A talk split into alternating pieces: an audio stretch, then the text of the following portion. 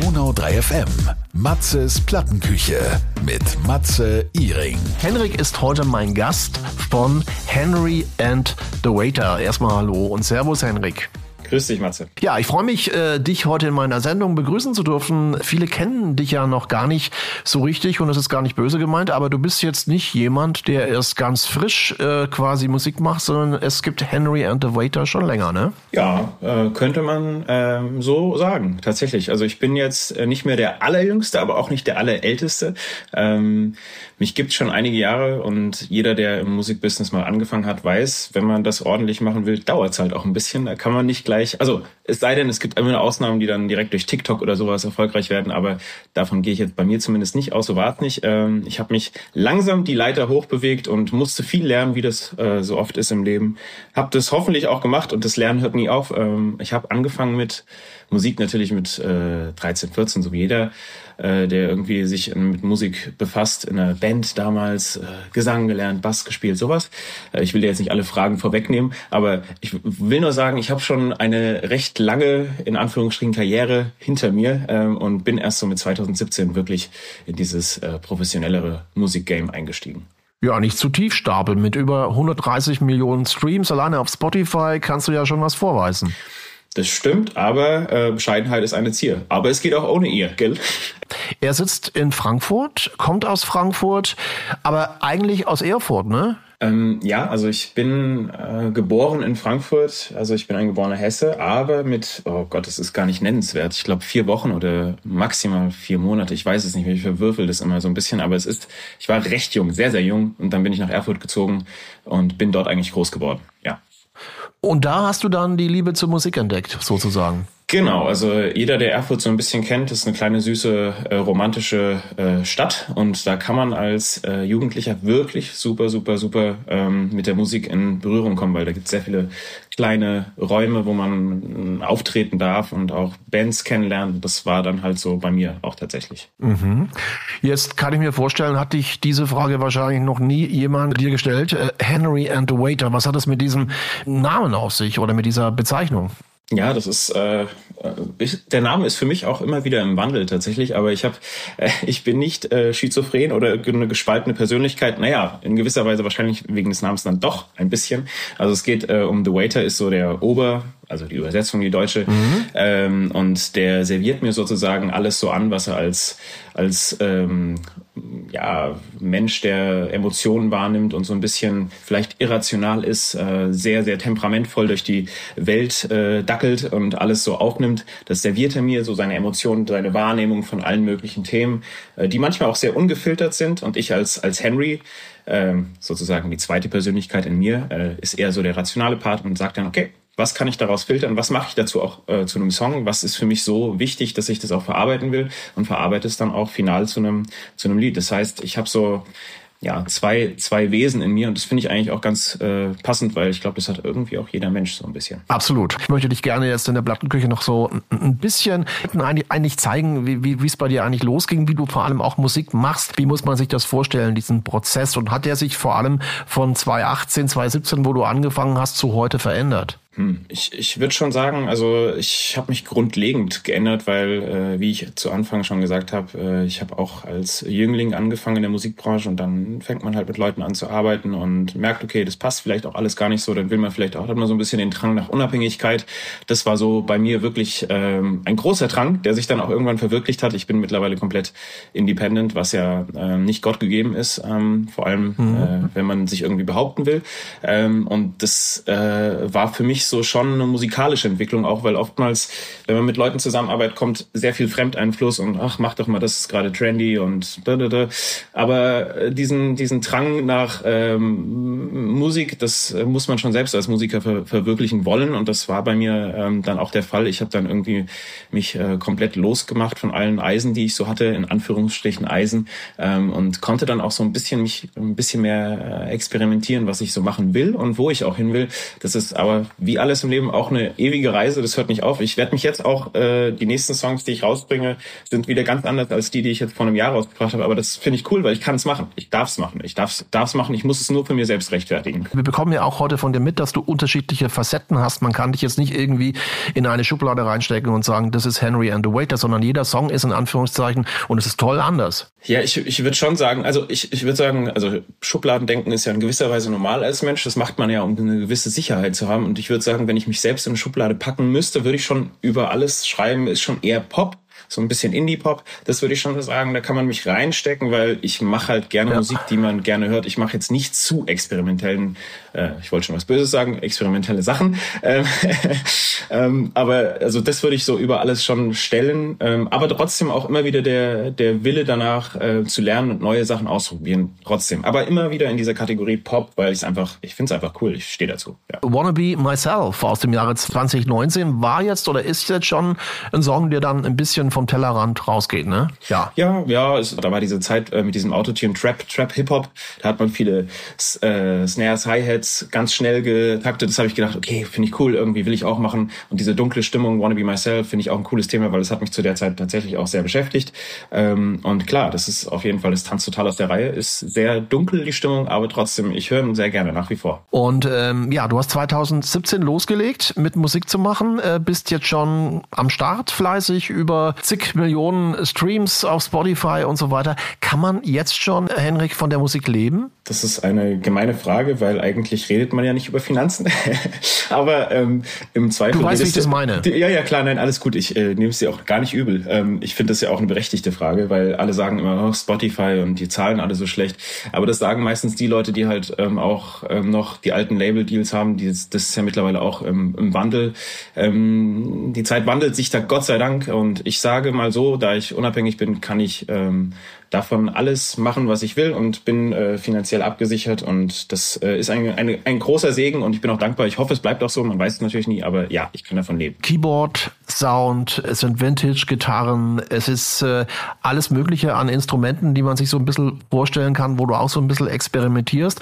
Hast du zu Hause in, in Frankfurt ein großes Musizierzimmer? Ähm, ja, habe ich. Also ich habe sogar mehrere Musizierzimmer, so wie du es gesagt hast. Ähm, natürlich auch äh, einen Proberaum mit meiner mit meiner Band, weil wir ähm, spielen ja im April äh, eine Tour, jetzt in Quer Deutschland übrigens. Wer kommen will, gerne. Es sind noch ein paar Karten da für ein paar Orte, also informiert euch da bitte.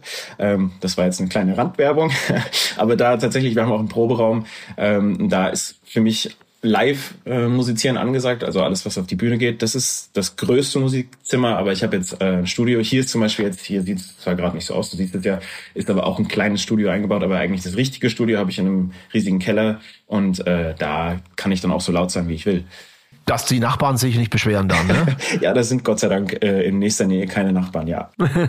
Alone äh, ist der nächste Song, der ist sehr elektronisch äh, von Henry and the Waiter. Vielleicht kannst du über diesen Song bitte was erzählen? Alone, das ist ähm, ja, das äh, war noch ein alter Song, wo man auch mal in eine Richtung gehen wollte, wo ich eigentlich mich gar nicht so erst gesehen habe. Trotzdem ähm, habe ich es dann gemacht und das Endergebnis finde ich doch auch ganz cool, weil es ist ähm, recht elektronisch, wie du gesagt hast. Es ist so ähm, mal eine ganz andere Richtung ähm, und das Gefühl ist ähnlich wie bei Wanna Be Myself, ist eher so mit der Selbstfindung, ach, weil man ist alleine und ähm, also textlich setzt sich damit das thematisch insgesamt auseinander und ähm, ja, viel gibt's eigentlich nicht zu sagen. Es ist eigentlich ziemlich ziemlich energetisch der Song. Also man kann den schon gut hören, wenn man wenn man elektronische Musik hat, mag und ich mochte sie zu der Zeit auch sehr und ich mag sie immer noch, kann man sehr gut hören, finde ich.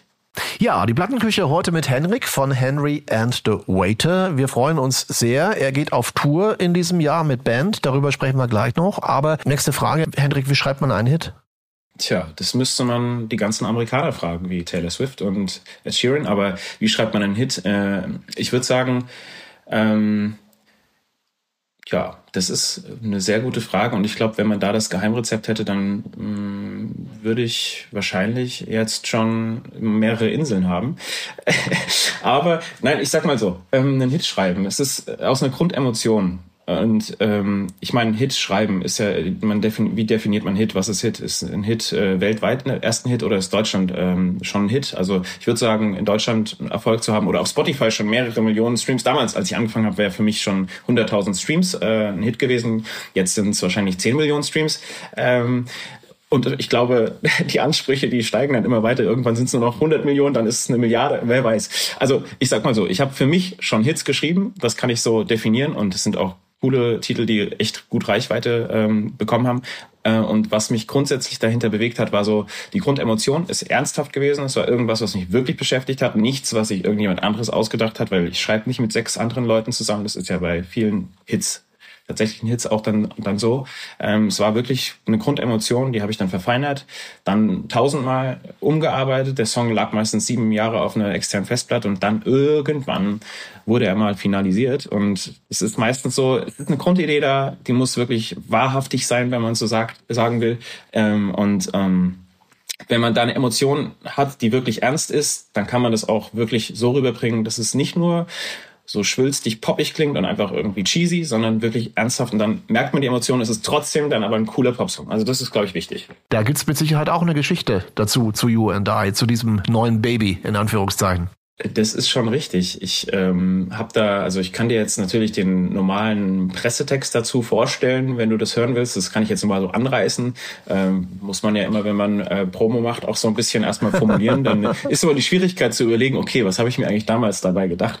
Ähm, weil der, der ist tatsächlich schon recht alt, der You and I, und der ist, ähm, ich habe den damals schon auf Tour gespielt, aber nie veröffentlicht. Und es war immer so der ähm, der Song, wo alle Leute mitgesungen haben, weil man kann es recht gut mit der Hook mit You and I das, wenn man das irgendwie so ein bisschen die Leute animiert, die machen super mit und das ist einfach ein Banger live. Also ich freue mich auch schon wahnsinnig auf die Tour, weil das den wieder zu spielen ist, boah, das ist echt cool, weil die Leute machen einfach gut mit. Jedenfalls, die Grundemotion, der liegt schon recht lange äh, rum. Es war damals so die Auseinandersetzung mit einem äh, mit einer Ex, Ex-Partnerin, so ja, okay, ich habe mich gedeckelt gefühlt und irgendwie ähm, ich wollte einfach mal abschließen. Es ist vorbei. Äh, und ähm, geht so ein bisschen um den Verlust, um gebrochene Versprechen. Das ist jetzt äh, Promotext und ein Neuanfang. Aber um dir ernsthaft zu sagen, worum es natürlich jetzt auch so ein bisschen geht, ähm, das fand ich auch eine recht interessante ähm, Interpretation, weil ich habe den ja jetzt nochmal finalisiert, die letzten Jahre, beziehungsweise letztes Jahr finalisiert und dieses Jahr rausgebracht.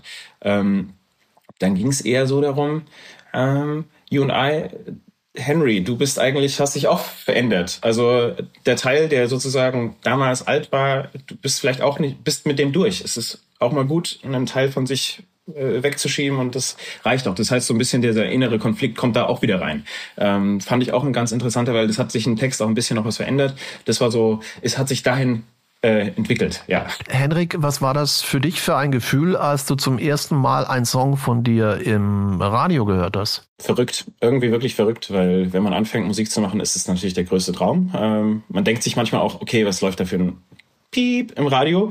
Und eigentlich könnte ich das ja selbst viel besser machen. Und ich habe so viel kreative Ideen. Und wenn man das dann wirklich mal umsetzt, dann denkt man sich, okay, eigentlich kann ich das ja gar nicht. Und dann entwickelt man sich, entwickelt man sich. Und äh, wenn man weitermacht, dann äh, kommt man auch dahin.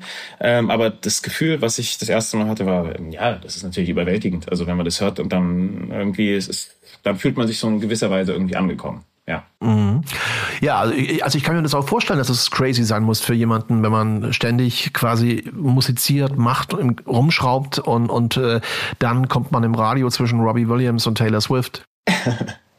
ja, das ist, äh, du triffst den, den Nagel auf den Kopf mit, mit, mit deinem äh, Hammer, das, das ist schon, ist schon korrekt. Das ist, also ich, ich konnte es mir nie vorstellen, vor allem wenn man irgendwie erstmal gar nichts damit zu tun hat. Für mich ist Radio immer so, es sind eigentlich Weltstars, die da laufen und äh, von daher, ähm, vielleicht gehöre ich ja jetzt ein bisschen dazu.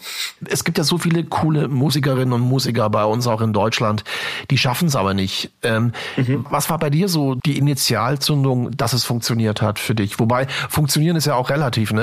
Es gibt vielleicht auch viele Musiker, die sagen, du, äh, ich spiele am Wochenende irgendwo in, in der Kneipe und äh, ich kann mir meine Miete damit leisten und das reicht mir. Ne? Ich, ich glaube, die Zeiten sind vorbei, dass es reicht, noch in der Kneipe zu spielen und dann, dass man sich die Miete leisten kann, aber ich weiß, was du meinst. Romantischerweise ja. hast du recht. Ich, ich kenne ich kenn diese mhm. Leute. Ähm, und diese Musiker vor allem, also das gibt's davon, gibt's auch sehr viele, da komme ich auch her, also aus diesem Live-Business komme ich ja eigentlich eher. Aber ähm, du hast ja zu Anfang gefragt, was, was mich wirklich dazu bewegt hat oder was, was mein mhm. Antrieb war. Ähm, ja, keine Ahnung, Schopenhauer hat gesagt, Welt als Wille und Vorstellung. Das ist jetzt kein Zitat, das ich mir hier irgendwo aufgeschrieben habe, das ist tatsächlich begleitet mich ab und zu mal. Ähm, wenn man was wirklich will, dann äh, glaube ich schon, dass man das auch hinkriegt. Ähm, man muss aber wirklich äh, dahinter sein. Das ist schon, es ist nicht immer leicht. Es ist auch oftmals mit ziemlichen Abstürzen verbunden. Man darf sich aber nicht zu sehr runterziehen lassen und man darf sich auch nicht auf Erfolgen zu sehr ausruhen. Das ist auch wichtig. Man will ja weitermachen und man möchte auch immer wieder dazulernen. Man muss immer wieder offen sein für neue Dinge. Das ist wichtig ähm, und immer wieder lernen wollen. Und dann glaube ich wird es schon. Aber natürlich bei allem, was mit Musik zu tun hat, man braucht auch ein gewisses gewisses Talent. Ich sage nicht, dass man der äh, äh, Lang Lang, heißt doch dieser super Pianist aus äh, China, ähm, sein muss, mhm. dass man so krass äh, versiert sein muss, was sein Instrument angeht. Nein, die Zeiten sind vorbei. Man kann mittlerweile alles auch selbst lernen äh, und sich autodidaktisch beibringen und man muss kein Profi sein, aber man muss den Willen haben, das auch zu machen. Ähm, unglaublich, was wir alles von dir heute erfahren haben, von deiner tollen Musik und äh, du hast es angesprochen, in diesem Jahr bist du auf Tour. Für alle die, die sich informieren noch möchten, wo du spielst, du hast eine Homepage, du bist auf Insta, du kannst jetzt gerne Werbung in eigener Sache machen. Ja, äh, vielen, vielen Dank. Ich äh, spiele im April, Ende April, äh, eine, eine schöne Tour durch Deutschland, Schweiz, Österreich. Seit Ewigkeiten mal wieder. Äh, war jetzt mal nötig und ich freue mich auch tatsächlich drauf. Habe jetzt auch eine richtig coole Truppe zusammengestellt.